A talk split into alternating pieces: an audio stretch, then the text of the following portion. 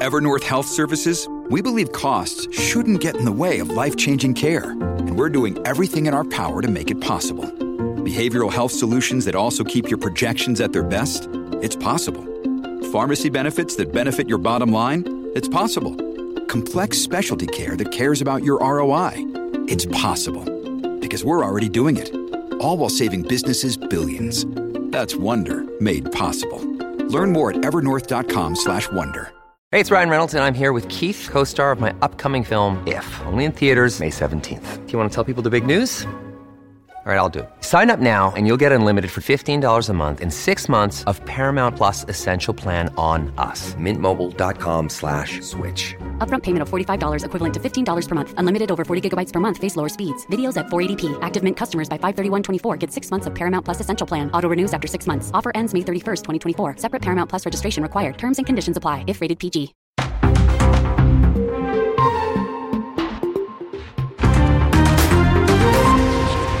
Ending the pandemic, cutting down on crime, expanding the borough's mass transit options, and solving our traffic woes. All in a year's time? A columnist can dream, can he? Welcome to the Staten Island Advances from the Scene, a podcast bringing you an inside look at the biggest stories on Staten Island with the reporters who cover them. I'm your host, Erik Bascome, and this week I'm joined by Staten Island Advance senior opinions writer Tom Wrobleski to discuss his 2022 wish list for the borough.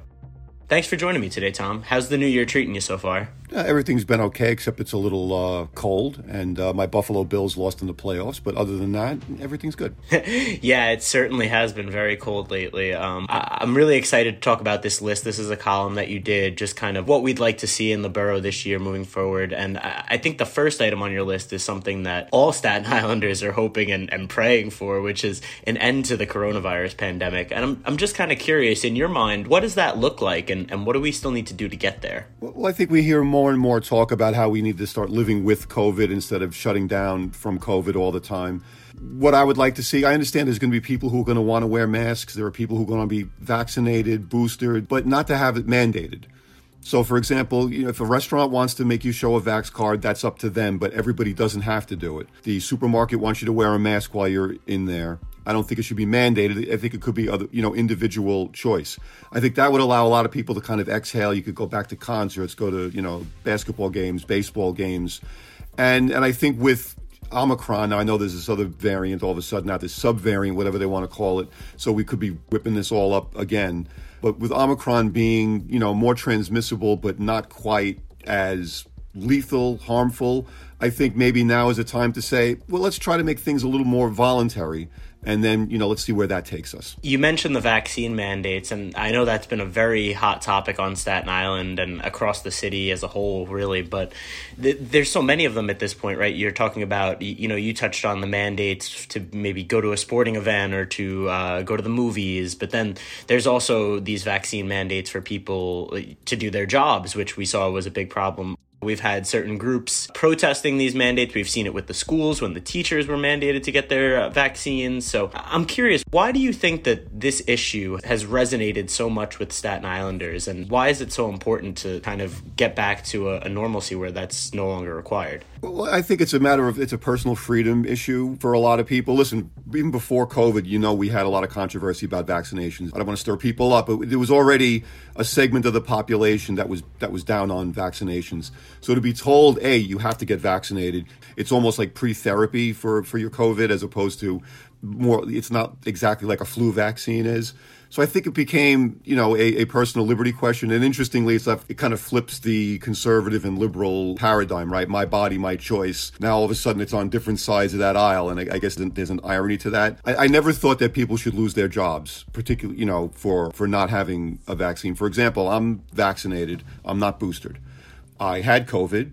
My antibodies are through the roof. So I'm concerned also that there's enough information about studies that say too much vaccination will actually inhibit your body's ability to fight off COVID. Perhaps. So I'm like, okay, well, if I'm vac- what's what's the definition of vaccination too? That's also sort of changing, right? Used to be get the two shots and you're vaccinated. Now it's like maybe you got to get boosted. So I think the moving of the goalposts has also something that's frustrated people as well. In addition to, well, now wear the N95 mask as opposed to the other masks that we've been wearing for almost 700 days. So I think sometimes the messaging has not been consistent. I get it; it's a moving, it's a moving target. What's happening with this pandemic, but I think that's been frustrating for a lot of people as well. And I think another thing that's been interesting to see about the vaccine mandates is that you know early on when the vaccine first became available, it kind of became this thing: either people are pro-vaccination or they're against vaccination, and then you start adding adding in these mandates, and you have these instances where there are plenty of people out there that I know that are you know pro-vaccination. They want people to get vaccinated. They think they should, but they're still against the mandates. They don't think that these people should be required to do that in order to do their job, in order to go out to dinner, in order to enjoy a movie, and you know, I just think it's interesting that even the people who are encouraging the vaccination, many of them, obviously not all of them, feel that these mandates are, are just kind of a step too far. What are your thoughts on that? Well, I think also when it comes to kids, now I understand we, we vaccinate kids for a lot of things in the schools, but we, we generally vaccinate kids for diseases that, you know, impact kids and that are really bad for kids, polio. And, and I, have heard the arguments many times because I've written things and I've, I've gotten pushback from it. And I'm like, you know, COVID has not been that type of illness for kids. You don't want any kid to get COVID. You don't want any kid to be sick. At the beginning, we were told, well, vaccination, that's our way out of the pandemic. And now it seems with Omicron, people who are vaccinated, boosted even, are getting sick.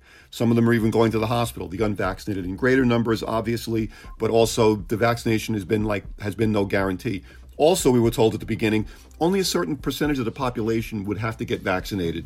Then, if you added in the people who had the acquired immunity from being sick, and you put that together, you get a certain level of 70, 80% of the population, and that should help. You know, it turns out that that's not the way it's happened. I don't know if that's because of the unique properties of COVID 19 and all of its uh, variants or whether it's you know the vaccine, how things are being done. But I think when you start adding all these things on top of it, and then they point the finger at you and say, "Okay, uh, healthcare worker, subway worker, grocery store worker, you can't come to work."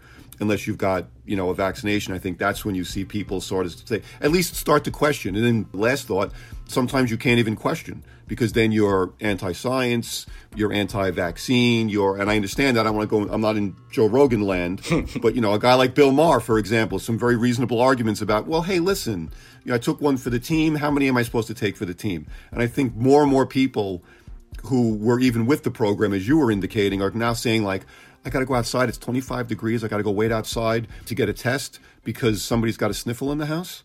So I think that's what's leading to a lot of frustrations. Let's shift away from COVID for just a little bit. And I know we spoke about this a little bit the last time that you were on to discuss the November election results, but another thing that was on your list was Staten Islanders just building a better relationship with City Hall, or, or perhaps City Hall building a better relationship with Staten Islanders, to be honest. Um, but can you talk a little bit just about that issue that Staten Island had had during the de Blasio administration and, and how Mayor Eric Adams can kind of improve on that in the coming year? Well, I mean, my opinion was he couldn't do worse, right, than de Blasio. It became like benign kind of neglect and then just actual neglect. You know, uh, and this happened during the pandemic too. Resources that would go to the other boroughs wouldn't come here. We didn't have a, a you know public hospital, other things like that. Listen, Democrats generally don't need Staten Island to win citywide elections. So there's an opportunity for them to kind of ignore us if they want to. So I think that's what happened with, and plus Bill de Blasio was a very liberal Democrat. Even Democrats on Staten Island, in the main, are not that liberal. You know, they're not on the socialist end of, of the scale. They're more your Mike Cusick, Mike McMahon, down the middle Democrats. So I think from the beginning it was almost going to be tough for us to coexist. But I think too often, you know, de Blasio kind of forgot there are five boroughs. Um, we have things out here. We will talk about traffic. I know where we're, we're a car dependent borough. That's not like the other boroughs. We don't have the mass transit. There's a whole different vibe out here. It's more, you know, sort of suburban. It's more conservative voting, even though there's more Democrats than Republicans, and that continues to surprise people. You know, because they, the Democrats tend to get older and they tend to elect more Republicans. So I think it was a, a hard mix from the beginning. I don't think he did a lot to improve it. And frankly, I don't. I, after a while, I, I, think even people out here who voted for him kind of, you know, uh, got tired of him. And then he killed the groundhog on top of that. So, yeah, that was that wasn't great. So, so what can Eric Adams do in the in the coming year to kind of uh, bolster that relationship with us? Well, I, I, think first of all, attacking the crime problem, which I know he's already laid out a program for that, and getting the guns off the street. I think um, be, I don't think there's anything better in politics. Doesn't matter who you are, and Senator Schumer is the is the master at this. There's nothing better than being present, than showing your face, than coming not just when it's a special occasion, not just when you've got you know a story to sell or something. You just you know come out here. So I haven't been to Staten Island in a couple of weeks. Schumer's thing is he wants to go to every county in the state like within a certain cycle of time every month. You know he wants to get to all 62. So I think that should be something that Eric Adams does, and not just on the North Shore, because that was another problem that was happening with De Blasio. He's comfortable on the North Shore. You know, a lot of Dems don't want to go to the South Shore. They feel like it's going to be a hostile environment for them. A lot of you know Republicans don't like to come to the North Shore. I get that. I get that as well. I mean, it, it, it, it's it's double edged. So I think just being present, coming here, and not just for bells and whistles, things. Come here, have a meal, let people know you know, maybe uh, go to the Atrium Theater, take a page out of the Pete Davidson book or whatever, and you know, uh, he likes to get out. He likes the nightlife. You know, he's uh, he, he's out and about. So maybe you know, come be out and about here. Come down to uh, Minthorne Street, Van Duzer Street. Go down to Angelina's just let people get to know you and get to see you. And plus, the fact that he's a retired uh, NYPD captain, he does a lot of police officers on Staten Island, a lot of uniformed personnel, firefighters. They understand that city worker municipal mentality. That should also help him kind of bridge the gap. Plus, he's the second, you know, elected uh, black mayor in the city's history.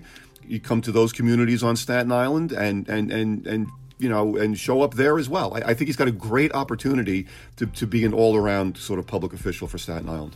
You touched on crime and safety uh, in that response, and I know that that was something that was also included on your wish list. Is taking a taking a real bite out of uh, crime, is I think the way you put it, which I liked. Something that's been at the forefront of New Yorkers' minds recently, especially in the past few weeks when we've seen uh, a number of police officers shot and so, as a former NYPD captain, it, it seems as though Mayor Adams would be well positioned to tackle this problem head on. What can he do to cut down on crime? You know, stop and frisk, right? We'll talk about stop and frisk because that was the one main way that the NYPD used to get guns off the street. Now it's, it's racial profiling when it goes too far. So Mayor de Blasio kind of pulled back on all that. Again, given his experience, given the fact that he's African American, this is a guy who I think is ideally situated to go after guns, do smart law enforcement while also preserving civil liberties. When you've got people being pushed on the subway, it's unfortunate to say this, but it's, it's a fact, and you know because you've been you've been around a long time as well. There's crime in certain neighborhoods. There's not crime in other neighborhoods.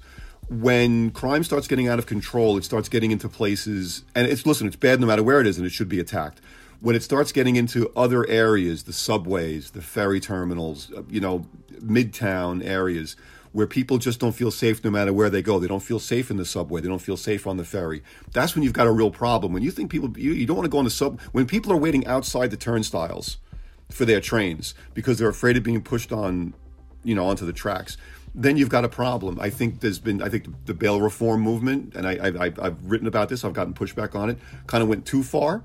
I think it sent the message to the uh, bad actors out there that I'm probably not going to get arrested for this. If I get arrested for this, I'm not going to have to post bail. If I can't, even if I ask to post bail, I'm probably, I'm probably not going to go to jail. We've got a, a, DA in Manhattan who basically says I'm not going to prosecute A, B, C, and D levels of crime. I think that just sends a, a, bad message. And I think stepping back on quality of life enforcement. Listen, if, if, if your dad told you you weren't going to get punished for taking the car, you'd take the car all the time and you wouldn't worry about consequences. I don't want you to home, you come home by midnight. And if there's no consequences, then all you're going to do is have, is have more bad activity and criminal activity. We'll be right back. The Mayor of Maple Avenue is a powerful multi part podcast about Sean Sinisi, a victim of former Penn State football coach Jerry Sandusky, who was arrested 10 years ago for numerous child sexual abuse charges. The podcast series is written and hosted by Pulitzer Prize winning reporter Sarah Ganim, who takes listeners into the world of addiction rehabilitation, where society can be quick to celebrate the consequences for abusers while not addressing the needs of their victims. Subscribe now to The Mayor of Maple Avenue wherever you get your podcasts. The next item on your list, uh, I think, is something that would make a whole lot of Staten Islanders very happy, but I'm, I'm not sure it's too likely to happen, which is the elimination of the speed cameras. I know me and you have discussed this issue a lot over the years, but why do you think that uh, the city should do away with these things, and, and how likely do you think it is that that will actually happen? I think it's unlikely to happen. Obviously, I think I think the city once there's a revenue stream, the city sort of gets addicted to it, and it's very difficult to, to remove it from the budget. They oh, there's there's these hundreds of millions of dollars coming in, and we're sending them to parks and libraries and schools and museums. So you know, I think I would feel better about the speed cameras if they would just acknowledge that it does nothing when it comes. It, it does it doesn't do for safety what they say it does. It doesn't attack as you and I know, the, the, main causes of accidents, which you can look at the NYPD's own statistics. It's all it's it's distracted driving. It's it's any number of other instances, and down the list, it's speeding. You know, it's it's failure to yield, uh, making a bad turn, whatever else. And they just they blame the drivers. I understand. Listen, drivers are maniacs sometimes. I get it. We're on Staten Island. We know we've been tailgated. You know, we've been passed on roads. People are speeding all over the place. I get that. But not every incident is the is the fault of a driver, and not every incident is because there was speed. So, and we saw the slippery slope, and we knew it was going to happen. Oh, it's only going to be certain times, only in certain places. Now it's everywhere, at all times, round the clock. So, you know, I, I think if they pulled back on that a little bit, maybe we'd feel better. But, you know, we don't have a big voice in these kinds of decisions anymore. Yeah, and it'll be interesting to see because uh, I think it is actually potentially more likely that the ca- uh, that the program is expanded again as opposed to done away with because we saw before Mayor de Blasio left office that one of the last things that he was really championing is uh, to expand this program again to 24 7 365 operation where right now it's, you know, weekdays, uh, I believe it's 6 a.m. to 10 p.m., which is a, a, pretty large span to begin with. But the city released this report. They said that you know X amount of these accidents who take that take place in this area or in times where the cameras couldn't operate. They kind of use that as justification yeah, for right. for why that might you know benefit from from expanding them. So uh, I, I, know that it's on your list that it's something that Staten Islanders would love to to kind of get rid of these things. But I think it's unfortunately more likely that we'll see them for longer and and operating uh, potentially around the clock.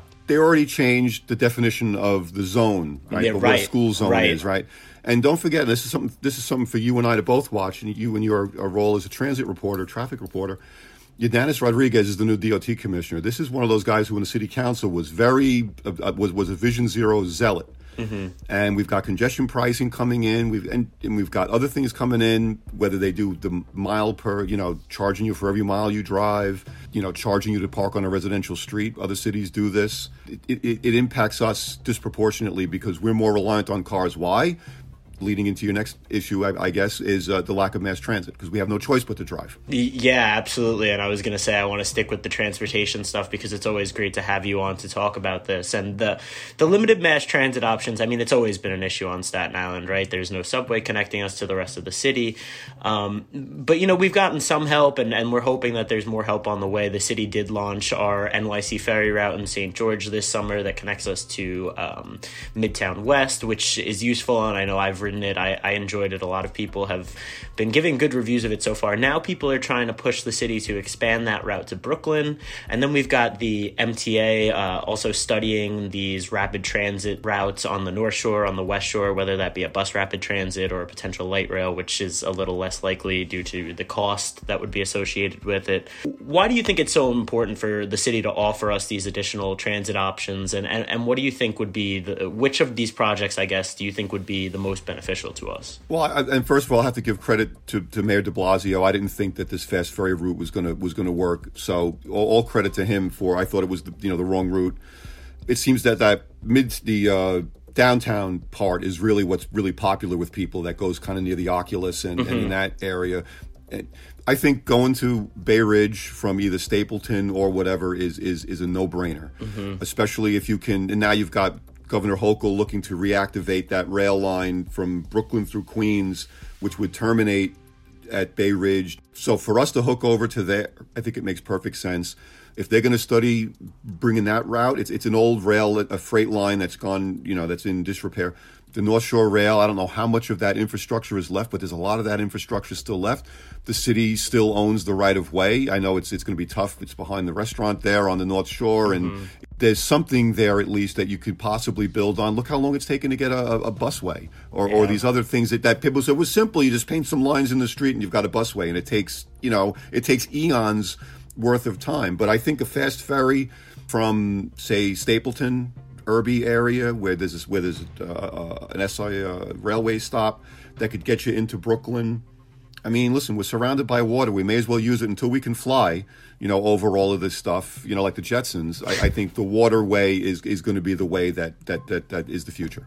Sticking with the uh, the transit stuff, I think this is a topic that, that was on your list, but I think it's been on Staten Islanders' wish lists for decades, really, and that's improving this horrendous traffic situation that we see in the borough. I mean, we got a little bit of a break during the start of the pandemic, those first few months when everyone was locked down, most people were staying at home, no one was commuting to work, no one was going into school. I'd never seen the Staten Island Expressway that empty before, even the local yeah. roads. But True. now we've seen in the recent months that the traffic is getting back to those pre-pandemic levels. If you look at the volumes on the on the Verrazano Bridge or, or, or on any of the Port Authority bridges, we're at you know ninety to hundred percent of where we were, and uh, it just feels like the same old, same old for Staten Islanders, unfortunately. And so uh, I'm curious, what are some things that you'd like to see done, you know, in the coming year or years, really, to reduce that traffic issue? Well, let me say from the outset, part of this is our fault.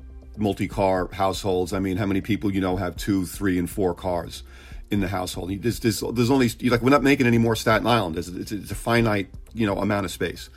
So there's that. And I think we still have a bit of pandemic hangover, obviously. People don't want to be on mass transit.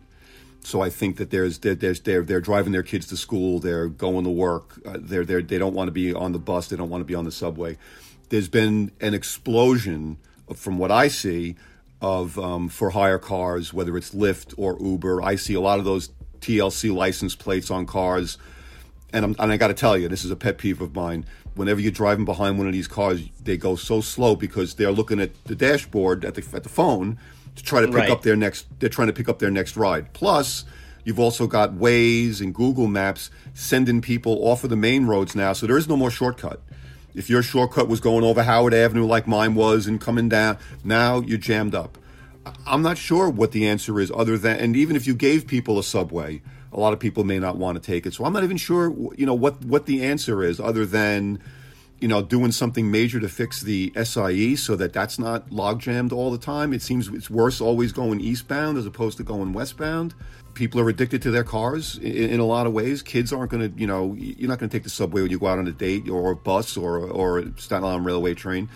Maybe another couple of rail lines. Maybe that would help. I, I really, I, have pondered this, and I know you have. We sit around like, yeah. if I had the power to do it all, what would I do? And I'm like, besides eliminating like a third of the cars on stat, or or God forbid, limiting saying you can you can only have two cars in your household, or you've got to pay to park it or whatever it's you know congestion pricing. I mean, I, it's it's it's it's scary what could be done because again, the SIE is a major commerce route from the south to the northeast, from you know for, for goods, transportation, and, and everything else. So there's no getting rid of that. Yeah, absolutely. And I know that one thing that um, former Councilman Matteo had been pushing for in, in recent years was for the state DOT to finish, well, to extend the HOV lane, but he, he refers to it as finish the HOV lane because right now it cuts off at Victory Boulevard instead of going all the way to the Goethals Bridge. And I think that that one feels like a pretty straightforward answer to it. I mean, obviously, it's it's not going to fix all of our problems, right? But uh, I mean, why not almost at this point? And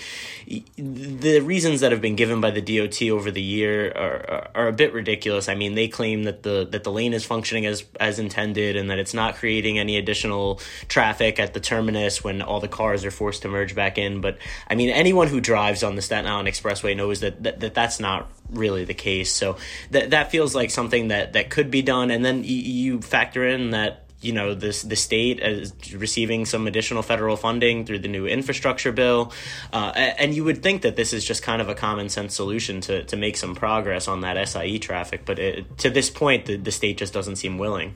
And, and the other problem too is that Bradley Avenue, you know, exit only lane that goes on for half a mile. You know what happens? People are using that as a travel lane. Yeah. So and then they're edging back into traffic half a mile beyond that is what you're talking about, the Victory Boulevard, where you've got to, right before Victory, where you've got to get back in off the HOV lane. So you got one bottleneck, then you got the other bottleneck, and then more. I'm telling you, I don't know if you're noticing this. I am more and more people using the shoulders as travel lanes.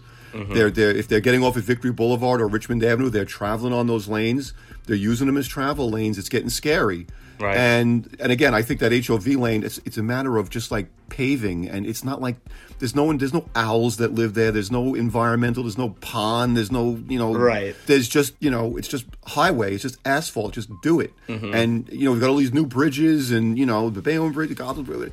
Just do it, and and at least get some relief out of that so people are not edging back into traffic there. It's ridiculous. And if and if people and if that hov lane is a failure let everybody use it all the time. Just forget about it. And, and so you know that covers most of the wish list but you know while i have you on i also wanted to talk to you a little bit about you know your process when it comes to writing these columns because when we have our reporters on we talk to them about you know gathering data finding sources dealing with the city that kind of stuff. But for you it's a little different now because you're kind of opining on the news instead of reporting it um, but you know, you're obviously someone who was a reporter for us for a very long time before shifting into mm-hmm. this uh, into this columnist uh, role. So, I was just curious, what are some of the key differences that you've noticed between reporting and opinion writing, and and how do you decide which topics that you want to tackle that you feel are worthy of uh, you know discussing? Well, I mean, we're all watching metrics, obviously, so you, you we, let's we're trying to hit a sweet spot with that.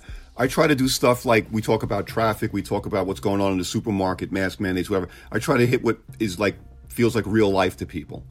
I'll also do the political stuff, Biden, Trump, you know, whatever else, Vito Fossella. I'll also do some of that stuff, but it's it, it tends to be what you know what I feel like my neighbors and my friends what we're talking about. You're out at the bar or you're at the game, and what are you talking about? What we're talking about mask mandates. We're talking about the traffic. We're talking about you know Eric Adams. We're talking about De Blasio. And I think it's Staten Island kind of that the voice gets lost sometimes in city government, in state government. We're so small. We have small uh, legislative delegations.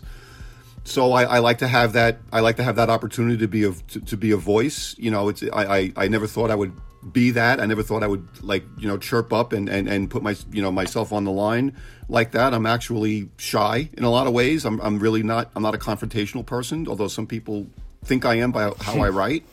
But I also like, you know, I was in the park the other day and I saw this thing. What you know, what what the hell was that? I saw, you know, talk about the deer and the turkeys. You know, I'm, I'm trying to talk about what people are talking about around the table, you know, or at the bar anyway. Yeah, and I think it's uh, an interesting point that you noted there is that obviously, you know, like any company, we're we're looking to perform well, and so we look at that data and, and those analytics, and we see what stories are resonating with our readerships, which ones are getting the most views, which ones are, are likely to, you know, get clicks if you were to opine on them. But then there's also the aspect of, you know, the on the ground, the the at the bar. What what do you think? Uh, what do you talk talking about these days, the walking through the park. And so I, I think it's a really nice mix of uh, kind of looking at the data, looking at the analytics, but then also just kind of having your thumb on the pulse of, of, you know, what the everyday person is talking about. Because, you know, sometimes the data, those views, they could be coming from places off Staten Island. Sometimes a story goes viral and it's getting clicks from, you know Albuquerque or whatever, but you know having that mm-hmm. actual Staten Islander uh, feel to it kind of adds